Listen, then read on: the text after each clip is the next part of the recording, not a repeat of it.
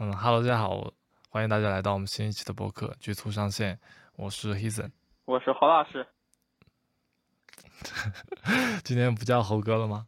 啊，对，换个称谓，换种心情。行，行，可以。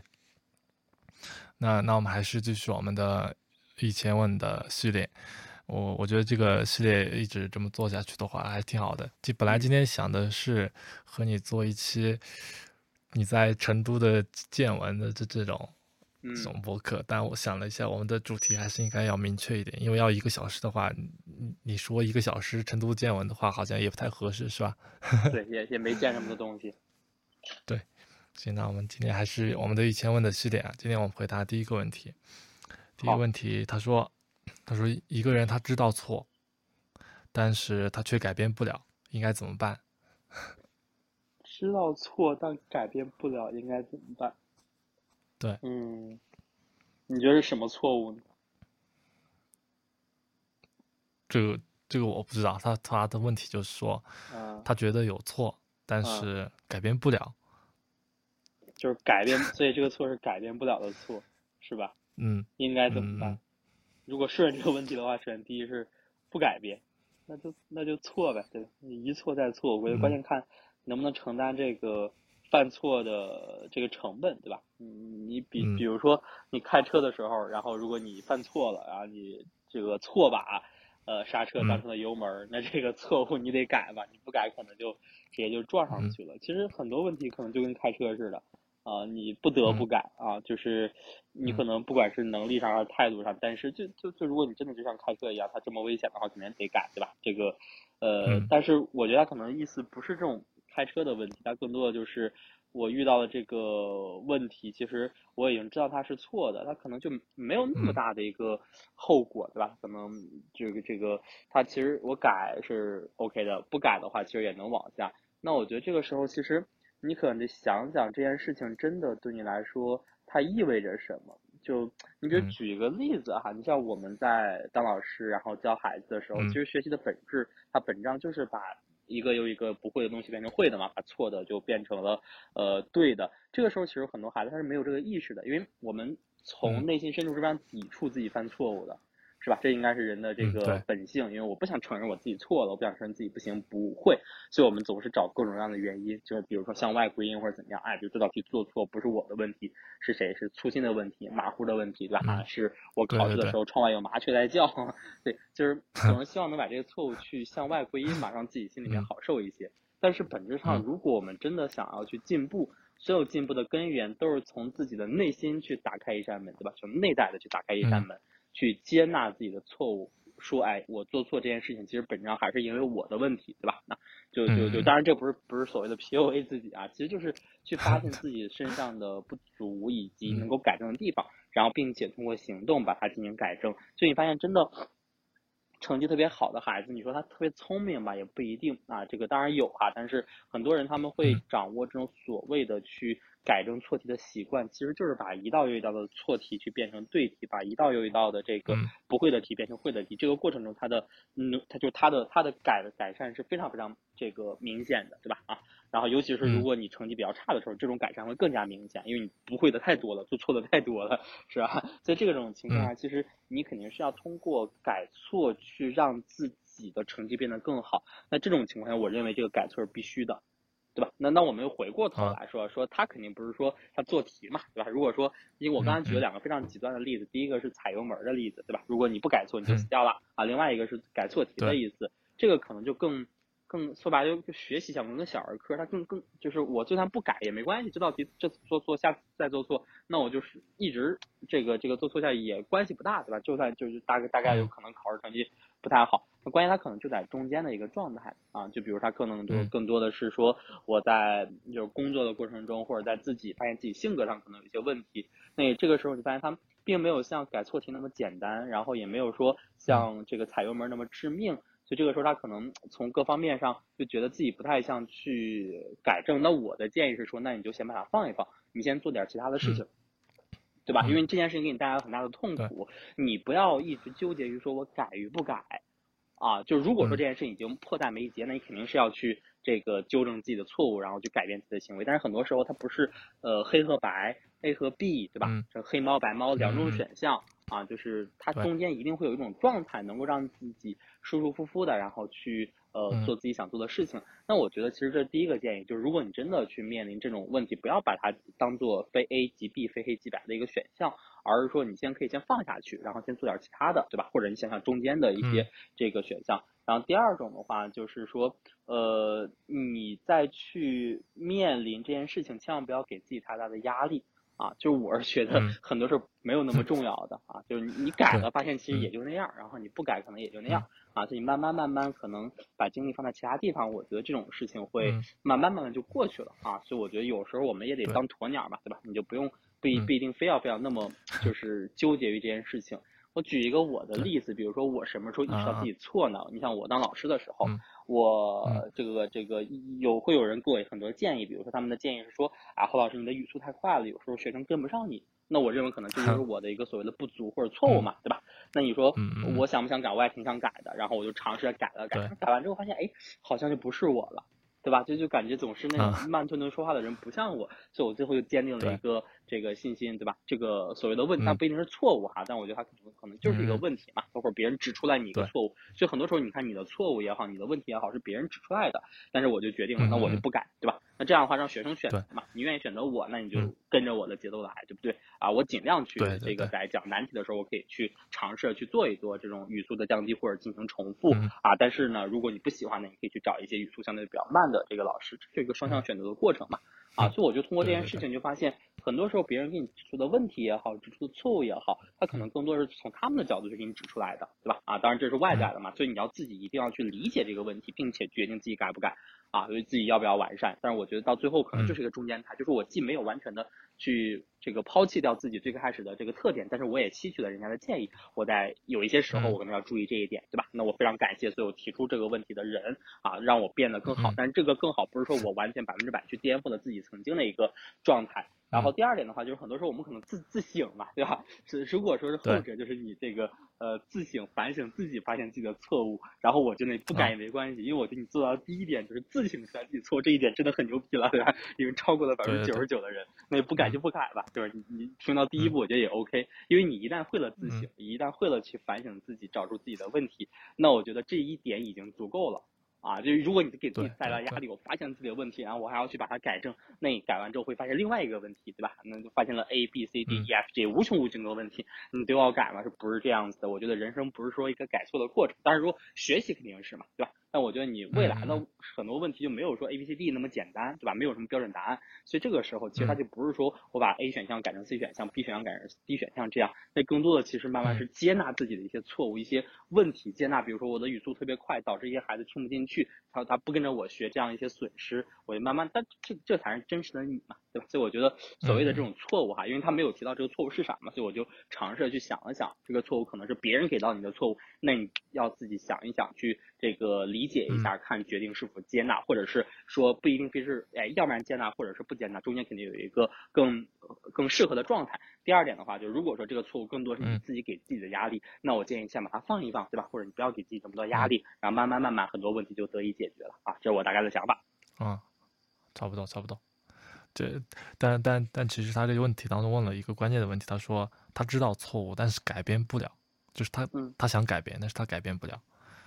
我我我觉得我觉得这这个问题其实它在本质上它其实还是一个内内在的归因的问题，就是嗯自洽的问题。因为对和错嘛，对和错其实这两件事两两件事情，呃，就就很很主观嘛，对不对？嗯就就你当当你知道错的时候，其实你你也可以认为那件事情是强强行给自己洗脑，让让那件错误的事情变成一个 正确的事情，我觉得也是嗯可以的。就举个例子的话，嗯，我代入一下吧，就代入一下，比如说比如说有有一个公司嘛，呃，然后那那公司里面那个那个最大的那个人啊，那个那个老板他他他在做一些错误的事情，大家都嗯。看得看得清楚，然后你也跟着他在做那个错误的事情，然后如果按他按照他那那个方式这样一意孤行下去的话，那肯定是要那个公司最终就会面临倒闭破产这这这种结结果嘛。嗯但是你你改变不了什么，那这个时候要怎么办呢？如果我在这个情景下的话，我可能需要做的就是，呃，第一件事情，强行给自己洗脑，说，嗯、那个老板做的是对的，我要跟他要死一起死，然后就一一条道走到黑，让至少让自己舒服一点嘛，因为我改变不了，我就认为我在做正确的事情，就像嗯当年希特勒，啊、就呃，就他在他他在发动那个法西斯主义战争的时候，他可能自己没觉没觉得他他在做嗯错误的事情，手下的人可能觉得，哎，那个人他在做错误的事情。但如果你知道希特勒在错误的事，在做错误的事情，你还跟着希特勒在干坏事的话，那我觉得你会很痛苦的。嗯那这个时候，你既然改变不了希特勒，那你你需要做的就就是跟着希特勒的思维去思考这个世界，然后跟着他去打不过我就加入是吧？打不过加入啊，加入最后要死一起死，对吧？反正至少我在这个过程中不会太太悲催嘛，对不对？太嗯太太内内心太太波折，本质上就是一个呃自洽的过程。嗯呃，然然后呢，然后的的，然后还这这当这当中，如果你觉得说服不了自己，说服不了自己，但你还还是改变不了，那我觉得还能做的另外一件事情就是，就是做沉默的大多数，然后让那些觉得自己可以改变的那些人，当他们发出声音的时候，嗯不要去助纣为虐啊嗯，就可以了。这是普通人能够保证的最大善意。呃，哎然后还有另外就是就比较这个叫什么来保守一些的方法，对吧？对，如如果还有另外就是，呃，就还有另外一件事就是，如果你确实觉得错，然后你也不想沉默，嗯然后你也不想做他的帮凶，那你就，那那那你就让这个错误一直错误下去，然后等到那个犯了错误的人呢，他痛的不行的时候，他会自动的放弃的，啊 因为你改变不了嘛。这个他的问题的前提就是我们改变不了。如果我能改变的话，我当然会去改变，但是我改变不了，那我、嗯那我怎么办？那我不能当炮灰，对不对？啊，所以你啊你其实讲到它是一啊些外外外部的一些问题，对吧？就是可能别人的错，啊对对对别人的问题我改变不了，就是说这个社会错了，我改变不了，啊对对对，我应该怎么办？我就要不然自己的错对的大多数，要不然我就这个等待，对嗯吧？或者要不然我就加入，嗯对自自己的错误这件事情，其实都都是能改变的，因为自己的错误本本质上就是一个自洽的过程，它都嗯是可以改变的，没有改变不了的，我觉得是不嗯，是？两个方面只要你想。想明白了啊，对，两个方面其，实我觉得还有一个最直接的嗯方法是啥呢？先干点其他事儿，嗯嗯就是你当啊然，如果啊如果是希特勒嗯那种那那那种情况，可能就不太行啊，干不了其他事儿是吧？但是你如果就是我会担心说，那你就是提出这种问题的这个小伙伴，对吧？或者说我们生活中有很嗯多的困惑，就我明明知道这件事情它不对，不管是我自己的嗯这个行为想法，还是说别人的一些行为想法，对吧？那包括我们嗯之前讨论一个问题，你说啊，他去了事业单位，发现我的领导们，然后我的这个 同龄人们全部都在什么呃溜须拍马，对吧？我知道这不对，那那我又改变不了这种风气，那我应该怎么办呢？我就觉得，你就别别跟嗯自己去这个什么呀斗气，对吧？不要不要不要跟嗯自己去拧巴，你可以做点其他事儿，那你就别参加呗，对吧？你人家去那个什么这个呃喝酒，人家去什么觥筹交错的时候，你可以呃练练字儿是吧？你可以嗯画画画，对不对？然后你可以去写写 文章是吧？啊，或者你可以看看这个嗯体系里面更需要什么样的能力，让你可以自己从这方面去突破，对吧？你很多时候不是要去跟他直接的硬碰硬，而是说你要学会这个弯道去去去这个就曲线救国，是吧？这个道理啊对所以我觉得这个也是先干对点其他的，对吧？那你干什么呢？一个是自己的兴趣爱好啊，就是打磨时间的嗯一些方式，然后另外一个的话，可能是你想想，哎，我站在一个更高的位置，对吧？更长远的一个嗯方向、去思考哪些事情、哪些时间的这个消磨会更有意义。我觉得这个是比较切实的一个、嗯呃建议，对。对那那差不多就这样。其实嗯这个问题就分两两方面吧，一个就是，呃，自己的错误，一个是别人的错误嘛。自己的错误都是可以改的，别人的错误就以上啊，我们说的都都都都对，我觉得哈。好，下一个下一个问题，我觉得这个问题挺适合你的。他他说，你可以给一个二十四岁的年轻人一些建议吗？为啥适合我不适合你呢？咱俩也同龄人，好吧？啊，二十四岁，二十四岁什么状态呢？二二十四岁，我想一下，二十四岁也就也就我们前两年的那个状态吧，是不是？嗯前三年我比你大一岁，我前四年的状态。那二十四岁他前三年，在学习上是可能刚工作两年，或者是刚硕士毕业。嗯，如果是这个什么大专什么的，这个可能工作时间会更长一些，是吧？对，嗯，反正反正反正基本上都，如果如果不是博士都工作了已经，啊，如果不是说应该都工作了啊基，本上都工作了，或者刚刚开始工作嘛。嗯然后爱情上什么状态？爱情啊，应该都是很很都都单身吧？应该二十岁应该没有结婚的吧？读读过书的啊应该，是吧？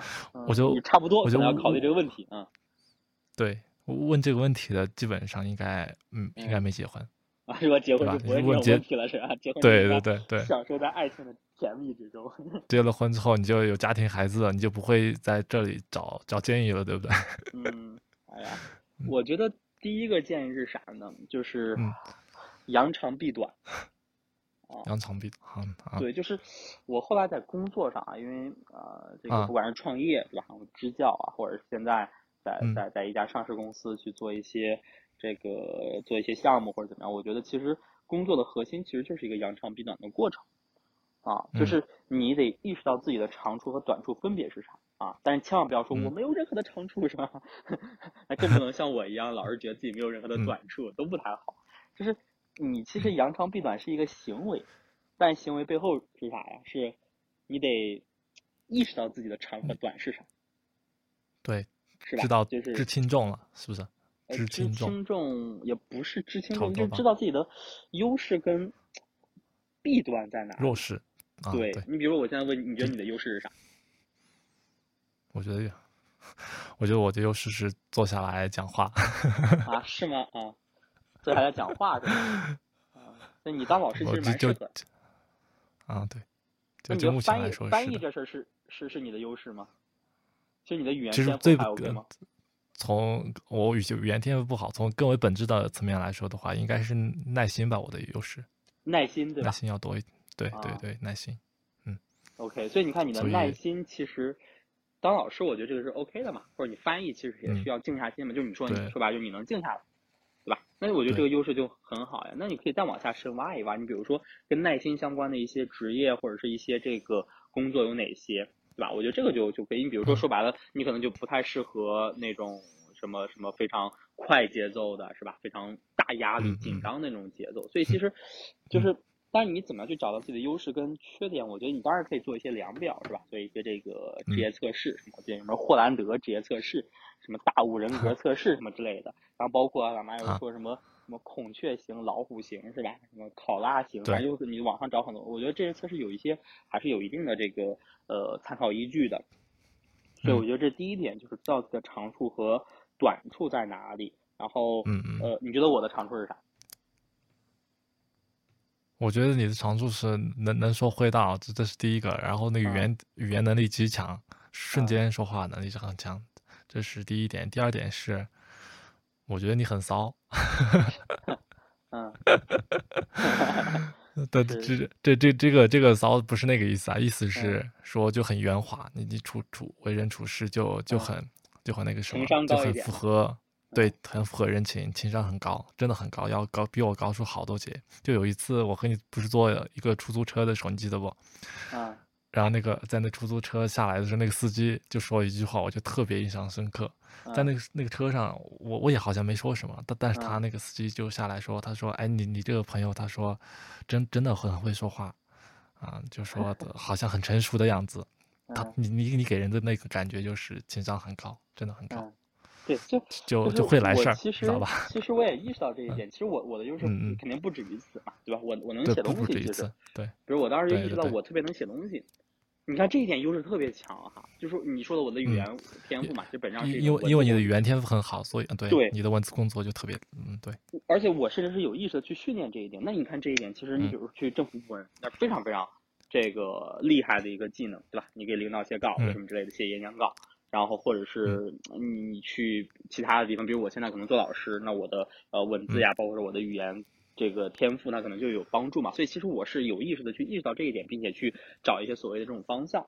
啊，所以我是嗯觉得你二十四岁嘛，你可能真的刚工作或者在这个工刚工作一两年，所以一定要去想清楚你的优势是不是跟你所做的这件事情，或者你未来想做的这件事情，它是去去去那个什么来着契合的。嗯啊，就是一定不要去用自己的短处去去想着说，哎呀，没关系，我可以学习，我可以我可以弥补自己的短处，不可能吧？嗯我我个人觉得还是嗯挺难的，是吧？就是这这玩意儿真的是是它不光是对抗人性，它简直是泯灭人性，是吧？是 是，你想想，你光想想自己的短处就很痛苦，你还要弥补它，我觉得这个东西它很多是天赋的问题。啊，对吧？你已经嗯二十多岁了，你不是三四岁的时候，是吧？你那时候说我弥补一下自己的短处还 OK，是吧？你二十多岁了，不可能。所以就嗯别想着说老是说我要学这个东西，学那个东西。我觉得找到自己的优势，但是真的找优势这件事情，我觉得如果说你做到第一点，那我觉得我对二十四岁没什么建议，因为你剩下都都迎刃嗯而解的，是吧？那你说你比如说我们可以刚才提提到更多在工作上的优势，那比如说我在感情上的优势是什么呢？对不对？嗯啊，所以一定要把这个优势给发挥到最大。找出来了。啊，你就哎呀，我我我前两天就看看那本书嘛，我之前分享的那个叫什么来着？呃，纳瓦尔宝典啊，这个这个嗯是美国的一个投啊资人写的一本书，他就是说他自己找到自己的优势嘛，就是逼逼叨，嗯 所以他就在推特上 各种各样发一些财富的文章，他真的喜欢逼逼叨。啊啊，他说，然后慢慢他不就相当于是用这玩意儿去发家致富了嘛，对吧？他成为了一个所谓的这个这个呃意见领袖啊，所以他可能就就就嗯意识到自己的优势是这个，所以他呃放出豪言说，只要是把我放到一个英文的国家，对吧？就讲英文的国家，嗯然后有互联网国家，我就能够从零开始，然后重新致富。哇，我觉得我我我们姑姑且嗯不说他这个东西他能不能做到，但是他说出这种话，就是他真的意识到自己的优势跟特长在哪里。啊，当然不是所有人都都一定要做到这一点，但是如果说我知道我的优势和特长在哪里，那我觉得我就去做就 OK 了，对吧？你比如说，我还有一个学妹，人家也是高考状元啊，那人家高考状元现在去说嗯脱口秀了，对不对？也挺好的。我之前还有一个啊学弟，然后人家去当导演了，对吧？就是因为人家很喜欢这种东西，那我觉得就 OK 啊。就是你在追求自己的爱好，但是其实本质上是什么呢？是你的热爱，对吧？就是你的爱好和你的擅长的东西。啊，以及你的所谓的价值观做一个结合啊，就你的爱好就是我喜欢什么啊，但你喜欢的不一定是擅长，是很多时候喜欢的可能是不擅长的，是吧？然后第二点就是你的这个优势啊，就是你的特长，就是你擅长什么。第三个就是价值观，就是你认为什么是对的啊，什么是让你会开心的，这三点一个结合，就是你要去做的事情啊。那那这个呃，我觉得它这这三个的就三个圆嘛，会有一个。中间的一个交集，那这个交集其实是能解决很多很多的问题啊，所以我还是说蛮建议咱们二十四岁的时候可以去做一些职业测试，然后可以去多跟朋友聊一聊，而且最后一个第二个建议吧，其实也是最后一个建议，就第一个你自自省嘛，对吧？啊，君子博喜悦而日餐省乎己，对吧？啊，那那你那你自省啥呢？啊，别老是天天想自己哪里做的不好，哪里做的不对，是吧？想 想自己哪里做的可牛逼了，是吧？我因为我经常跟我的学生说，每天夸自己三遍，对吧？夸爸爸两遍，啊夸妈妈两遍，你会发现这世界太美好了，是不是？你说我情商高，其实我情商高，也不叫情商高吧，就是我意识到一点是什么时候你会让别人开心，你夸别人就会让别人开心，啊，这叫逢人便戴一顶高帽啊，这是我认为哈，我总结的。这个、这个中国的一些这个叫什么为人处事的一个极大成极大成，逢人便戴一顶高帽，对吧？你在路边看到一个卖鸡腿的，哎呀，这个你们家鸡腿这么香啊，是吧？这这我从老远就闻到了，这这多少钱一个呀？然后哎，老板说，哎，这你本来两块钱一个是吧？我我一块五送你，给你一个，再给你，就开心嘛，人家。是吧？你逢人便戴一顶高帽，就谁不想别人夸自己？但你不能说你夸的太太太过了也不行，你就变成拍马屁了，对吧？就如果说你真的想让别人开心，你就夸别人就 OK 了，就这么简单啊。但你如果夸多了，可能就就就就就免疫了嘛啊。所以这个其实呃，就就就就内省嘛，然后你知道自己的问题在哪儿。然后第二点的话，我觉得可以说多去跟智者聊天儿，就是多请教问题。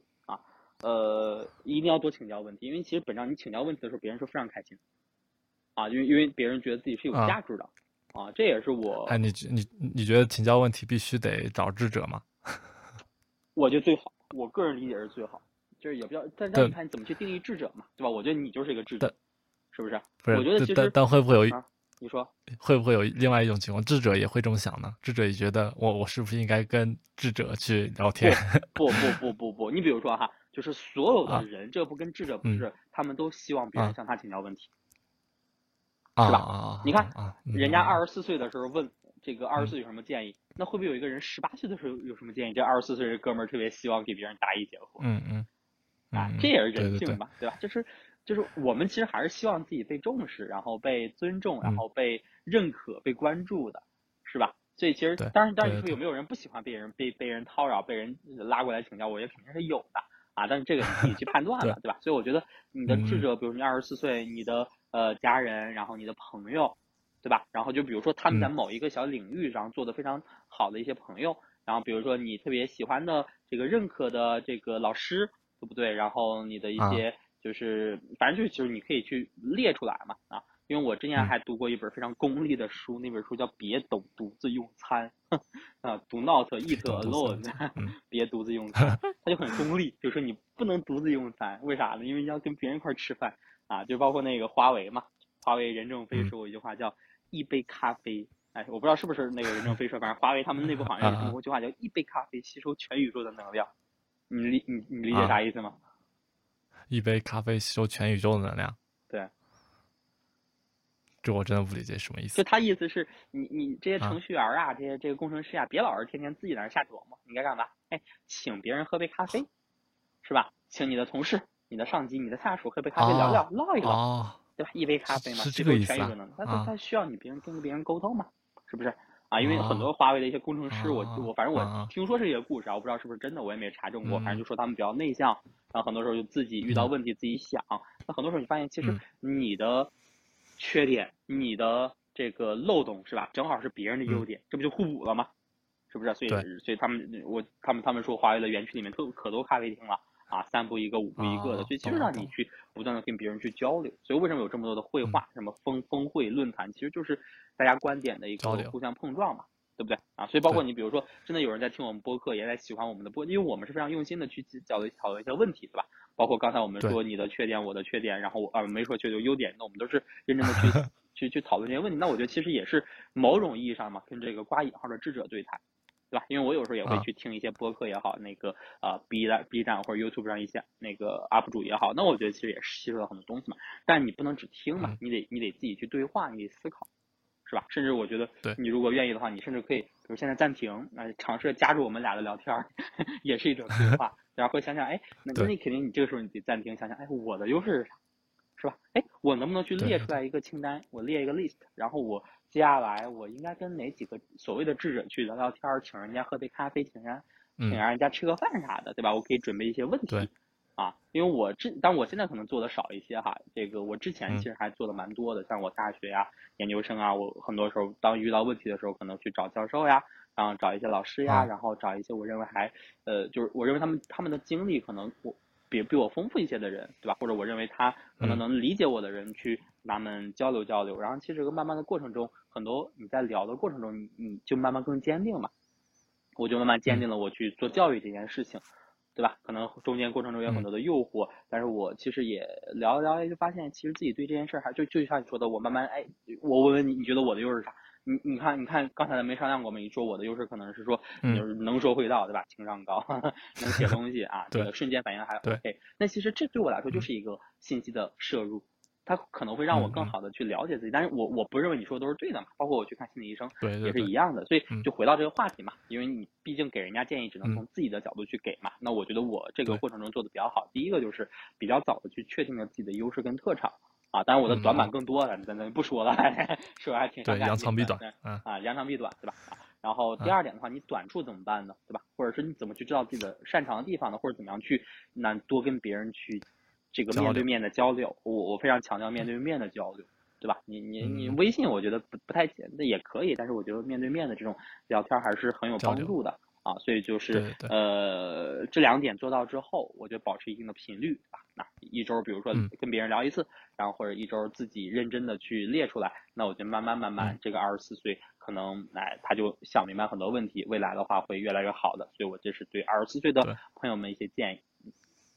嗯，差不多，我就就扬长避短，然后多跟人交流，其其实我觉得就够了。其实对。就交流的本质是，我觉得是一种能能量的流动。我我刚才想到你说多跟智者去交流的时候，我就想到以前我说过一个问题，我我不知道跟谁聊起来，就就我们现在有一些家长，就不是从我我从小时候，嗯，对家长教育就说不要跟那些学习不好的学 学生玩，你一定要跟学习好的同学玩。那我就就会这么反驳他们，我就说。那那那些学习好的同学是不是也会这么想？他们也会找那个学习好的同学玩，不会跟学习差的人玩。那么我们这这辈子永远就见不上面了。其实你刚才说的就是，其实每一个人都是有有交流的诉求的。嗯，嗯，这对。然后大家呃，可可能那个我们觉得那个学习好的人，他自己可能就不觉得。所以说交流还是非常重要的。嗯，然后我在二十岁的时候要要做到那些事情，我觉得二十岁的我很混乱，太混乱了。但但但是我在二十岁的时候，有有几件事情是我觉得我一定要去做的。那些事情我分享出来，差不多也是应该是一些建议吧。比如说，我当时觉得一定要珍珍惜时间，不能浪费时间。嗯，一定要在在那些有限的时间里面做一些自己喜欢的事情。就比如说多出去，去远远途旅行，环游世界。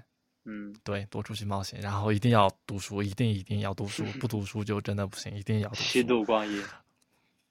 对，然后一一定要一定要就跟你说的，一定要找有趣的人去去交朋友，和他们去去聊天，维系这这些关系。嗯。然后一定一定不要把时间虚耗在那个。呃，网络啊，手机啊，乱七八糟这些手机游戏上面，啊，然后，然后还有最重要的一个是，一定要保保证自己的独立性，不要让自己受控于别人的评价体系当体系当中，就别人不要在乎别人怎么看你，就一就一定要很特别，特别才 特别才是最重要的。然后我我我到现在回过头来，确实有些事情我到现在还没有。做做完做尽还是挺遗憾的。那你觉得那时候想这么多会累吗？呃，也不会吧。差的就就我当时其实我就是呃做到的一件事情就是一定要和别人不一样，啊，知道吧？我一定我一定得跟大多数人不一样。但我这后来发现这个想法是错误的。对呀，就就你这这种想法会让你走上一个非常难受的一条路。太难受，压力太，听着压力就大。太难受，就是一定要读书，一定要旅行，旅旅行，总感觉是要跟别人，就是你在对比嘛，是吧？对，你给自己设定很多的目标，然后我要这个健身，我要跑步，我要怎么样？其实就是说别人不怎么样，或者别人做的我也要做，甚至我比他们做的更好。这种我觉得就，就是你看是不是喜欢，对吧？那我觉得核心还是说更多的是喜欢。就是我，你看你二十岁不就二零一九年吗？对，是吗？你二零一九年还这么还还还这么辛苦呢？啊，二零二零一九二零一九年，对，二二对二零一九年的事，对，二零一九年的时候其实还还好吧。二零一九年当当时我已经已经完成了这些里面的很多事情，比如说去去远途旅行啊这些事情。啊，但但但这些想法你知道吗？就就即使到现在，就还是在影响着我，还是会影响你。对对，不管在做什么事情，我都觉得我一定要跟你做的不一样。我绝对不能和你和别人一样，一样了我就觉得没意思。我我对于那个人生的意义的定义，其中有一个很大的特点就是不一定得不一样，要一样那就没意思。嗯，just be different。嗯，just be different。对，行吧。我觉得就是你说的很对，就是我二十岁的想法，因为咱俩现在就二十七八岁，还没到三十。对，可能也就，但是其实这两三年对我来说变化挺大，因为我开始工作嘛，就开始进入这个。大的公司里面，然后开始独立的在北京工作做项目什么之类的，然后啊，本质上也算赚到了人生第一桶，也不叫第一桶吧，就是可能就 就就经历过一个行业的疯狂，对吧？嗯嗯。然后你可能会好点，因为你一直在一个呃相对来说比较熟悉安稳的环境里面，可能更多的时候是不是像我这种忙碌的呃，就是这种忙碌，对吧？甚至你更多是思考问题，呃，所以它不是割裂的啊，就对，就就其实。呃，就像你说的，我你二十四岁的时候，其实不管也很多时候不是你二十四岁的想法，甚至可能是更往前，二十一、二十二，甚至是二十岁左右的时候，啊，对吧？你就要去去去印度啊，去斯里兰卡呀，去什么各种各样的地方去去玩，而且你也做到了。但是你在现在回头，你肯定会比较感谢那个时候去做这些事情嘛？但你现在觉得那些事情必要的嘛？就如果不做的话，你你你会也行，也行吧？应该是对吧？也不会说过于去讨厌现在的自己吧？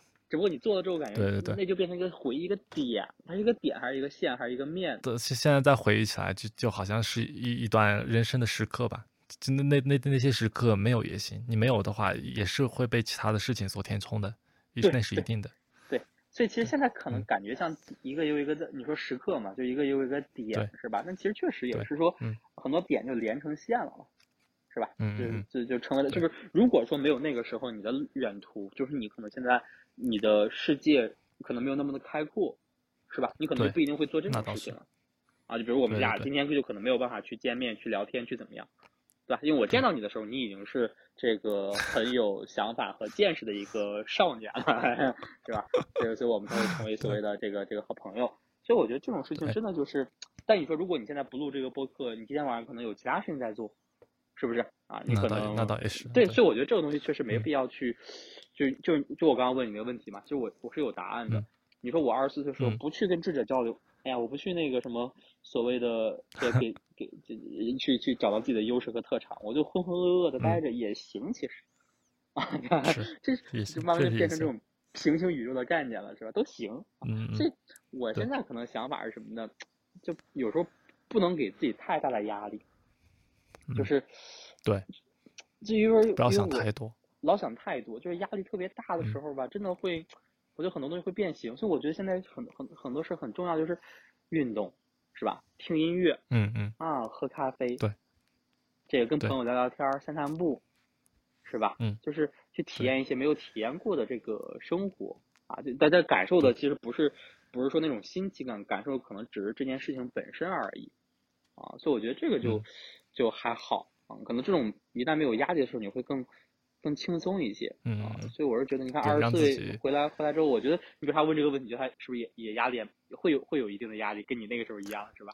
对对对嗯，对，所所以说一定要，不是也一定啊，就就是尽量的让自己简单一点吧，简单一嗯点。然后很多所有任何事情，它都有各自的道路，肯定是会去完成的，但也没办法。不要比如说，给自己太大压力嘛。这叫什么？国内这种风也不叫风气吧，就是一定就是互联网其实加剧了一些焦虑感的存在的，是吧？对嗯九九零九零后到我们公司估值就是什么喜茶那个哥们儿叫啥来着？嗯，好好一两百个亿的估值是吧？然后这个呃，就天天搞这些东西啊，零零后是吧？嗯在什么 Web 三 已经年薪千万了哎呀！啊，你看小红书，然后看那种，哎呀，总感觉这这不就回到回到我们刚才第一个问题了吗？就啊是大的环境里面有有一些错误的东西，你觉得那是错的，你应该怎么办的问题？也不是错吧？我觉得这玩意儿，它就是 看你自己的就就和你价值观和选择嘛，啊啊啊！对对对，就？就你觉得改变不了的时候，你应该怎么办，对不对？就这个问题。嗯，对，要么就人家追求这个东西不一定加入嘛是错的吧？啊，不一定是错的，对，不一定是真的，啊，不一定是错错的。也不一定定义。嗯，嗯，那那比如最后还有一个问题就是，你要是回到真的回到二十四岁，其实也就三三年前、三四年前，嗯你想，你想，你你你现在会有什么变？就就是行为上的变化吗？你现在如果能嗯如如果能变化的话，能变化的话，我我就不会给自己设定那么那么那么变态的道路了。就我就觉得，就你刚才说的，简单一点就好，就不要非得与众不同，不要非嗯得要去远途旅行，不要非得要多读书，嗯做自己喜欢的事情就好了。嗯但但但但话又说回来，我知道那时候我自己喜欢的事情是什么吗？我不知道，我只能通过这些事情，最后才发现我喜欢这个，原来嗯，对不对？嗯 所以就很矛盾。呃，那这个矛矛盾的解决就在于这个时间是不能倒流的嘛。所以说嗯，如果倒流过去就很矛盾，但现在不倒流，那我就不矛盾了。行吧，嗯也就是说回回过回到过去没什么建议。反正反正反正我刚才想想，我要是回去之后，我觉得挺好，嗯就就就这样干呗，对吧？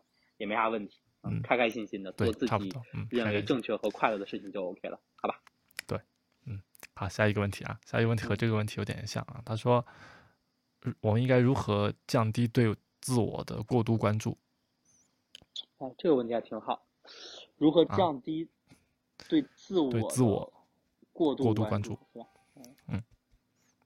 你对自我有过度关注吗？有啊，你是很明显的对自我有过度关注的人。对啊，什么叫什么叫过度的自我关注呢？你觉得？就就就是，其其其实这里是嗯两个问题，就是我们是我们是不是应该关注自我？第二第嗯二个是我们是我们是不是应该过度？那任何事情过度的话肯定不好的嘛。就我不理解什么叫什么叫关注自我，什么叫关注自我？关关注自我就是比较那种啊 ego 什么那种东西是吧？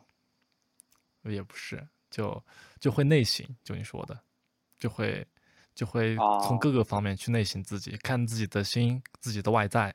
就你你特过于自恋自己的外在，比如说我我今嗯天有没有变好看呀？今天有没有掉头发呀？这这种我觉得都是过度关注自我。然后还有一些人天天内省，嗯啊、对外在的东西也有内内在的一些东西，就比如说有些人他会不断的就向内探求自己，就是佛教那一套，啊，就嗯说我要找到找到一个实相啊，找到一个真实的存在啊，这这个东西过了之后，那就没意思了，其实是不是？这这就是应该是一个，应该我觉得我的理解上是过度吧，应该是，哦嗯，过度的关注自过度就就是嗯会有这种什么所谓的容貌焦虑是吧？外在的话对对，啊，外在会特别嗯在意别人对自己的看法。对。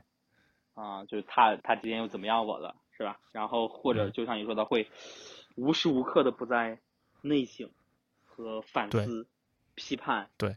啊，对，这个就容易进进入一个抑郁的状态抑，郁的状态啊，就是相当于是你觉得自己的东西太重要了，觉得自我嗯太重要了，或者你关注嘛，关注其实是一个，你看这个注它是跟眼睛相关的吧，哎对，注意、注视，对吧？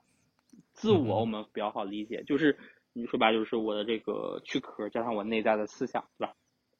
关注其实就是是我们的眼睛不是往里面看，更多是往外面看。外面看，对是吧？那那这个，所以你你本质上是自我关注，就关注自我或者自我关注的话，其实就是往里面看嘛，对吧？往里面看，对，就这玩意儿太多了，就往外看的时间太少。那我觉得怎么办？那就我 往外看一看呗，这这很简单，就往外看一看呗。那你觉得你出去旅游是自我关注呢，还是关注外外在世界呢？的的都有吧，都有我我我这其实最重要的，其实有一点，我我当时想要明白的一点就是，嗯就就是说我我我们我们人类可以看到很远的地方的东西，比如我可以走遍全全世界，看到世界各个地方的风景，我甚至可以看到月球背背面是什么，甚至还可能看到几万光年以外的那个星球上有什么，这嗯是可以做到的。现在，对但但是我们无法做到的就是，我我无法看到我自己是谁，我我无法用嗯我自己的眼睛看到我自己，我只能通过那个镜子，但那个镜子里面的那个我是我吗？这件事情很难。那那 时候那那我太哲学了，这些问题都。对，那那我当当时当时想的就是，去外面去看一看世界，会不会嗯有助于去我理解，通过看到别人，会不会就像镜子一样，可能反衬到我自己呢？能能嗯能不能通过别人来认识一下自己呢？是这个意嗯思。嗯、但但好像也认识这个自己这条路还是很难，但是但是也不能过于的去关注自己。嗯，对，我觉得适当的自省，适当的或者甚甚至适当焦虑是好事儿，对吧？就是说明适当吧。对。啊，但是我觉得确实嗯他说的这个过度的问题吧，那过度肯定是产生了一些这个叫什么影响嘛，就产生了一些负面的作用。嗯，我有时候哈，我当然这个方法啊比较老土，但我有时候啊会用一种方法是什么呢？就是呃，去看一看呃天文片儿，对吧？就是看啊看宇宙啊，看看外部的一些这个就那种就非常宏观的东西啊，就是这种会让让人自己感到很渺小，是吧？对，会会会让你嗯看到一个更，就是你说的一个浩瀚的一个宇宙嘛，对吧？甚至我可能会看嗯看历史啥的，啊，非常建议说可以看看什么什么人类简史，对，对看看什么，我看 BBC 有拍了嗯一些特别好的一些那个天文的地理的一些一些纪录片嗯儿，什么星蓝色星球二啊，我觉得那玩意儿每次看就特别震撼，包括他们拍一些动物嗯世界。啊我特别喜欢看他那拍那个什么王朝那个系列嘛，就是就是企鹅啊什么的，我觉得那你看完之后就觉得，哎呀，就是你理解了世界的多样性，是吧？就是我是觉得，如果说你过度的自我关注，其实本质上是一种狭隘，嗯，对对可以这么理解吧？就是你是一种瞎，就是你给你一双眼睛，点点题了啊，是吧？得得上去就外外看，就你说的我我去我去这个到处游玩啊，我去看看外面的世界。但你看外面世界不是核心的目的，看外面的世界，其实本质上是，你说我光眼睛看完之后，那眼睛也留不下什么东西啊。它其实本质上是在你的，我们就说你你你更更内在的这种意识跟脑海中去留下一个对世界的观感跟判断啊。所以我觉得这个可能我们说作为人类吧，就是这种有思想这种物种，它的一个就是你你你看到了，然后你思考了，然后它就变成了你的一部分，它就应该不让你那么狭隘了。对吧？就是你说很多时候我们之所以痛苦，其实是本质上可能真的是因为，呃，因为所谓的狭隘啊，就是所以很多时候，所以我说为什么要看看星什么什么什么这种地理的呀、天文的呀，然后什么动物世界的呀，其实就让你看看哇，有那么多美丽的这个风景，对吧？然后，嗯，我们人类其实是很渺小的，地球也存在了四十多亿年。啊，对不对？然后就像你说的，未来人类可能去地球上、去火星上不断的去探索，这我觉得其实可能慢慢的话，你就呃会意识到自己其实也就没有那么那么重要。所以我觉得这是一点。嗯。然后另外一点的话，就是当你过度的自我关注产生了呃问题的时候，我觉得可能还有一个方法是啥呢？就是先做点事儿。嗯。是吧？就是我觉得你你你很多时候你所谓的自我关注，其实还更多停留在想的环节吧，啊，就是当然我觉得这也分情况啊。如果你已经什么家产万贯，对吧？然后如果你本身就是一个 哲学家，你本身就是一个作家，你是一个这个我们说要留下呃惊世骇俗的这种这个文文学艺术作品的话，那我觉得你过度的自我反省、自我关注，应该是。也不叫必经之路，但是它可能是可能是一条一条通往那个成功、通往那个那个终点的一个一一条一条路径。对，是是是这个逻辑。就是如果如果你是这种这是这种这是必须的啊，这种人的话，就是你想成为哲学家，哲学家天天哎玩来玩去的人，蹦来蹦去的，然后一会儿去去去去去那个火星玩一圈，一会儿去那个什么南极转一圈，感觉这个哲学家。感觉他可能没有特别好的，就像你说的，他他他他他过少的自我关注了，嗯。但是我觉得大部分人可能是没有这种条件，或者他不是这种，他可能就是在一个所谓的世俗或者是一个这个呃相对来说平凡一些、普通一些的这种生活的一个范式之下。那这个时候，其实我觉得你可能行为行动是更重要的，就是你想太多，对，它是没有意义的。就是你先做点事儿。是吧？你就先，你就先，你你说怎么怎么？我先告诉你，先停止你所谓的这个呃叫什么自我关注，然后你就想，哎，我我得停止，是吧？我怎么停止不下来呢？我好痛苦呀，是吧？那我怎么才能停止呢？哎呀，我我什么都不听，讲，我是一个什么样的人呢？哎，我的人生怎么这样悲惨的？你好像就感觉，哎，怎么又陷入到另外一种这个更更更呃更广义的自我关注了？那你现在你先做点事儿嘛，对吧？你你先要不然练练字儿，是吧？你要不然去 就是你说的去旅行。啊，你要不然去运动健身，对对对，因为你本质上是什么呢？你你本质上是一个对于时间的对抗，对吧？就是你你去自我关注可能是一个小时，那我健身是一个小时。你健身的时候还还还还还能自我关注，有点难吧？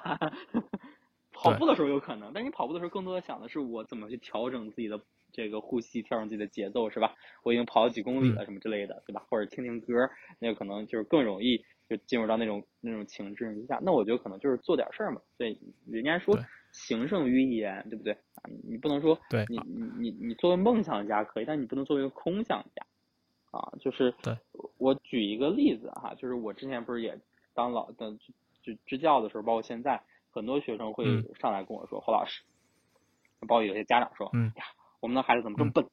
是吧？他怎么什么都不学会学不会，是吧？他，他他数学应该怎么学？语文应该怎么学？哎呀，我怎怎么样能够更好的帮助他呢？我怎么样才能够成为一个厉害的人呢？我应该，哎呀，嗯，我说这样，怎么学好数学我不知道，但是你能告诉我这道题怎么做吗？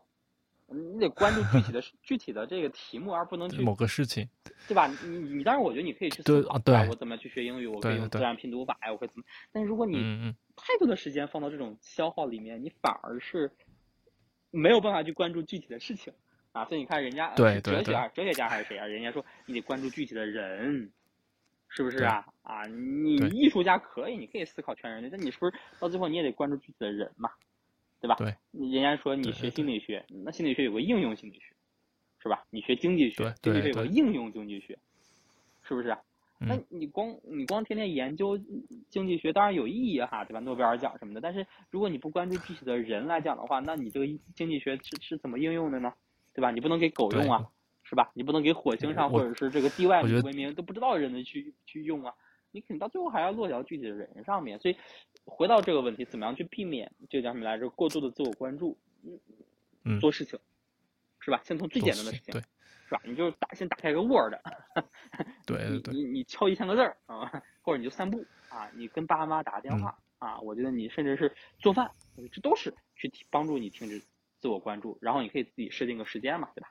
啊，我每天可以保留多长时间可以去空想、冥想、去思考，剩下的时间我可能要把，就是或者我觉得有时候极端的话，你要用一些东西把它填满，这样的话慢慢让自己去呃这个尽量的避免这种所谓的，因为我我总感觉过度的自我关注、过度的自我关注，再往下可能就是一个抑郁或者是一个这这个什么就不太就是舒服的这种心理状态的一个前兆了啊，这是我大概的想法，嗯。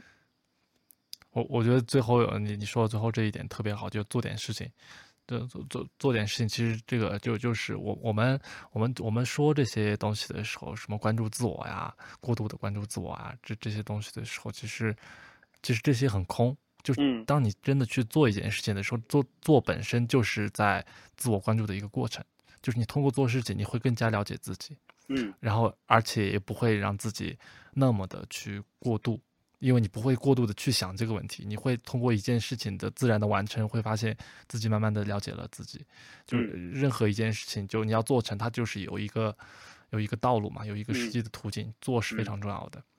呃，日本有一个有一有一个禅呃有一个禅师啊，就是他应该是一个修修禅的一个和尚吧，他的名字叫那个铃木俊龙。我这啊，就前天还在看他书，他上面说了一句话，他说。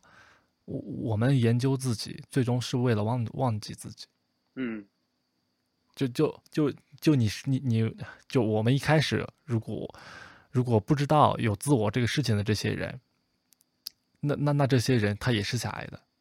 就就你过度的去关注自我的这些人，他也是一种狭隘。另外一种就就你一定要对另外一种狭隘。你你最后就是我们一定要通过，首先一定要关注自我，关注这自我这件事情是没有错的。嗯，呃，关这是啊，当然关注自我的方式就是你说的，一定要找到一种一种实际的方式去做事情，通过这些一件一件事情，啊，然后可以避免你过过度自我关注，然后最终啊认识自己，然后最终还要把这个执念放下，就是我把自己忘掉，把自己放到这个全宇宙当中，放开，这样即使是你，就就有些人就见过星辰和大海，但他仍然是狭隘的，因为他觉得他就他见过他他。只有他才见过星辰和大海，别人都 都没见过，别人都傻逼。嗯，那这个就他就陷入了自我的那种那种牢狱当中嘛。他觉得，嗯，对，更狭隘了。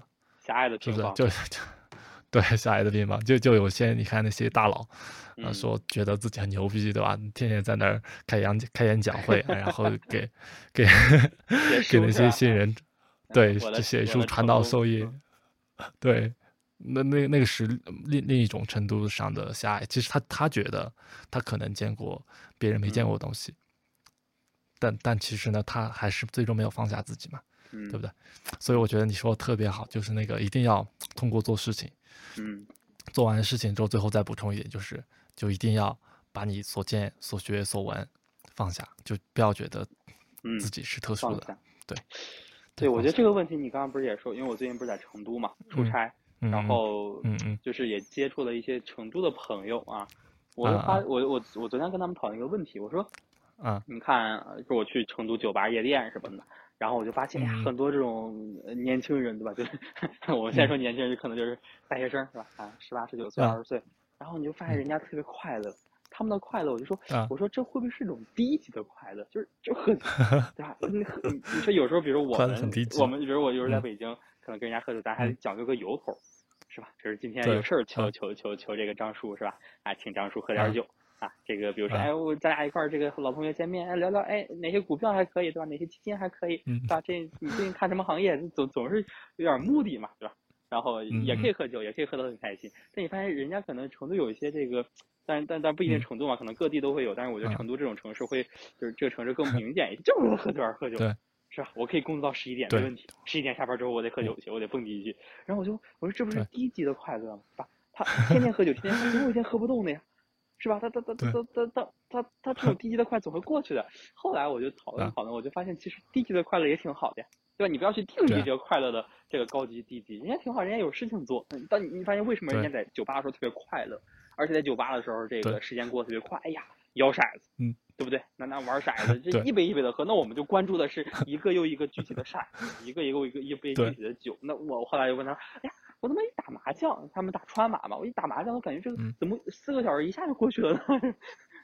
很很简单嘛，就是关注的是每一每一手牌，每一张牌，你每一次摸的时候都是一个具体的牌，是吧？然后你就不会有时你说我打麻将的时候会在那。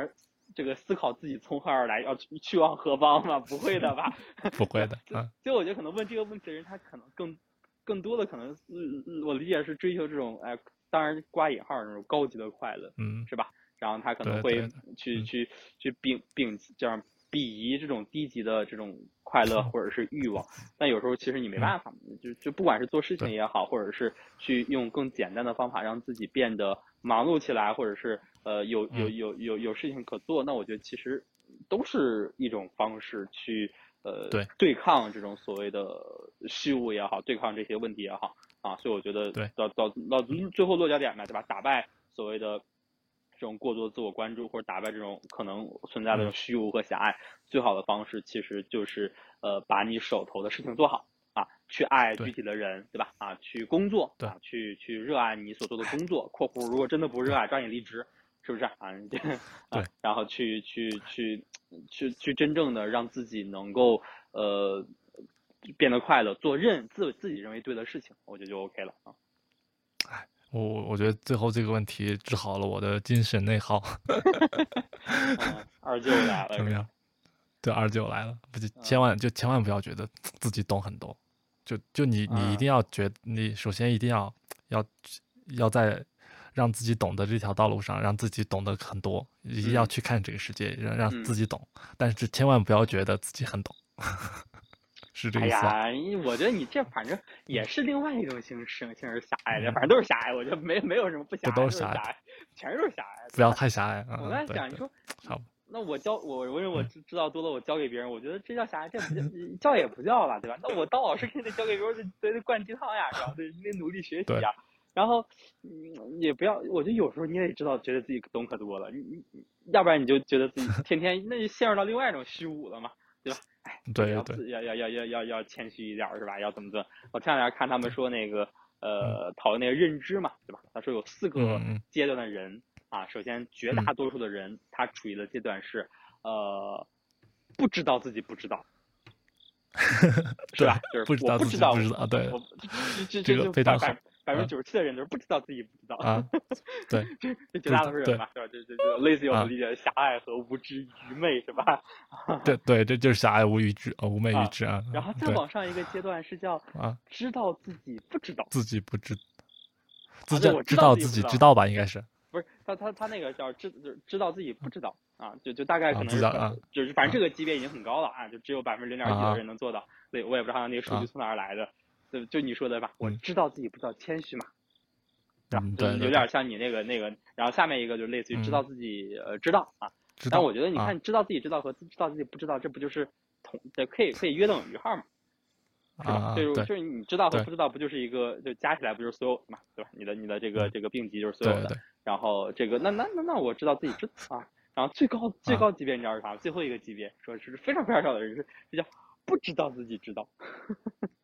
对，是吧？就有点就是忘记忘记自己了，不知道自己知道吗？我不知我我我的理我的理解总感觉他像一个世外高人一样，是吧？有人来找他去去去，就像诸葛亮似的，是吧？然后这个帮帮我，总结真好。我不帮你了，是吧？然后这个，然后我可厉害了。然后比如我，我给他举例子，我跟一个老师举例子，我说，你看，这就像，哎，我一个是是小学老师嘛，我说，啊，我说这个这个这个杨老师，你做一套高考题吧。这杨老师说，不行不行，我小学老师我做不了高考题，对吧？我一做肯定就全全全全都是错了。然后一做一百五十分，不知道自己知道，自己知道啊。但是 我觉得这就很高，这玩意儿我觉得很很有趣嘛。但是我我更想的是前面嘛，第一个是叫不知道自己不知道，很快乐，你不觉得吗？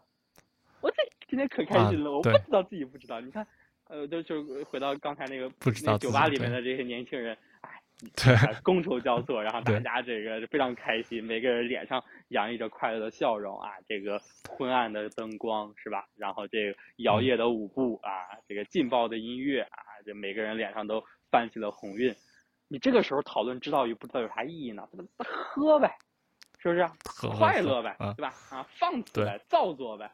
啊，那明天喝多了难受就难受呗，我今朝有酒我今朝醉，是吧？啊，明天的工作明天说，啊，这就是一种快乐，啊，所以就像你说的，你不要去，我我其实昨天是稍微有点去怀，也不要怀疑嘛，就思考，我说会不会这种低级快乐？后来我我我自己治好了自己的精神内耗，那低级的快乐也是快乐。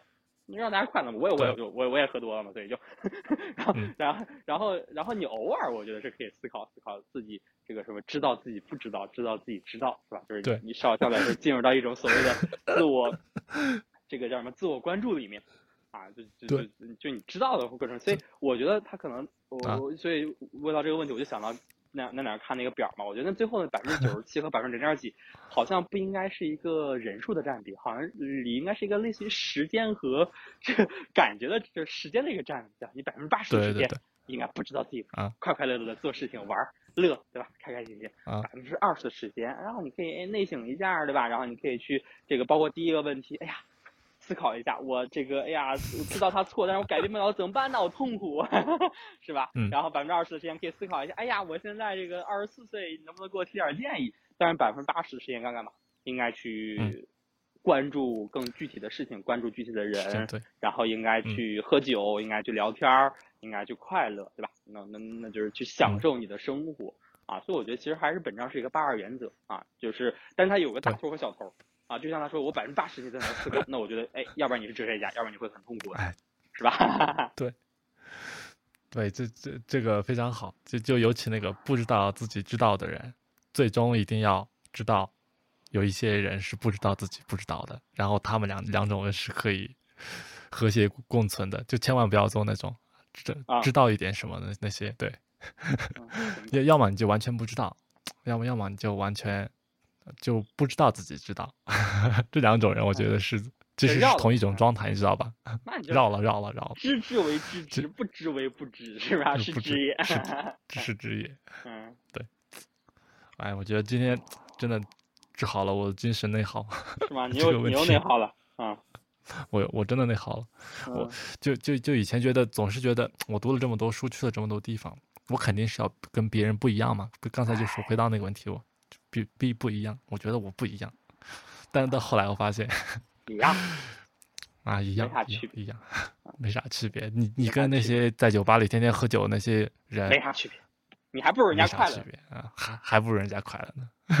真的不如人家快乐。对，对对对，哎，这个真的，哎，今天这个问题真的好。或者或者你想想哈，就是你刚才不是也提到嘛，咱不是给那个二十四岁那哥们儿一个建议，让他多跟智者聊天嘛？他肯定想，哎，智者会不会这个这个老是觉得我傻逼呢？我觉得智者也傻逼，说白了，对，是吧？那对对对，那智者可傻逼了呀。那那你不想马云为啥最后现在没有音讯了吗？那不因为他，是吧？是一个大问题啊，是不是？那那那那人家说毛主席还是七分对三分错呢，是不是啊？对，那你那你智者会犯错的呀，智者也是普通人的呀。啊，那就是没有什么区，所以你就说吧，你你是你可以当智者，但你百分之八十时间当智者，你百分之二十时间你还是回到一个普通人的这个感受里面，对，是不是？反啊，就大家大家没什么没什么本质的区别，无非就是这个你学历高点儿是吧？你这个呃，你这个读的书多点儿，那那怎么样呢？你书读的多，那那那有那有电脑多吗？也没电脑多呀，是吧？你计算快也是，你你他们说前两天说那最强大脑有有个老爷爷能背。那个老爷爷真的是能背十万位的那圆周率，有有卵用。哎，对，当然，当当然那个谁，当然他们给他分可低了，就是说这玩意儿是一个机械的背诵的，没有任何的天赋，对吧？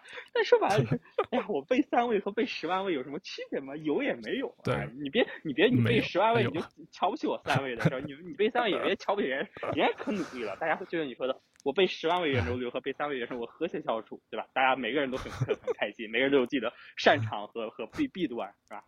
这不就是快乐的生活、快乐的世界吗？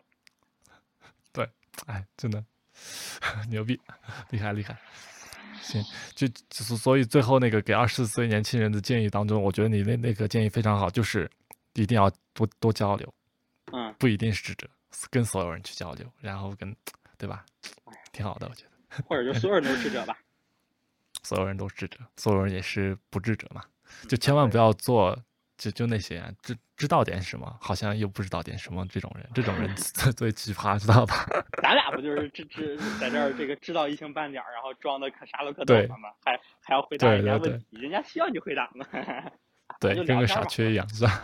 嗯，聊天都是傻缺嗯嗯，行。OK，就到这里。那我们今天就到这里，我们下一期播客再见。如果大家喜欢播客的话，欢迎大家在喜马拉雅、然后 Apple Podcast 上订阅我们的播客频道。然后我们下周一不定时更新，我们再见，拜拜。好，拜拜。嗯，拜拜。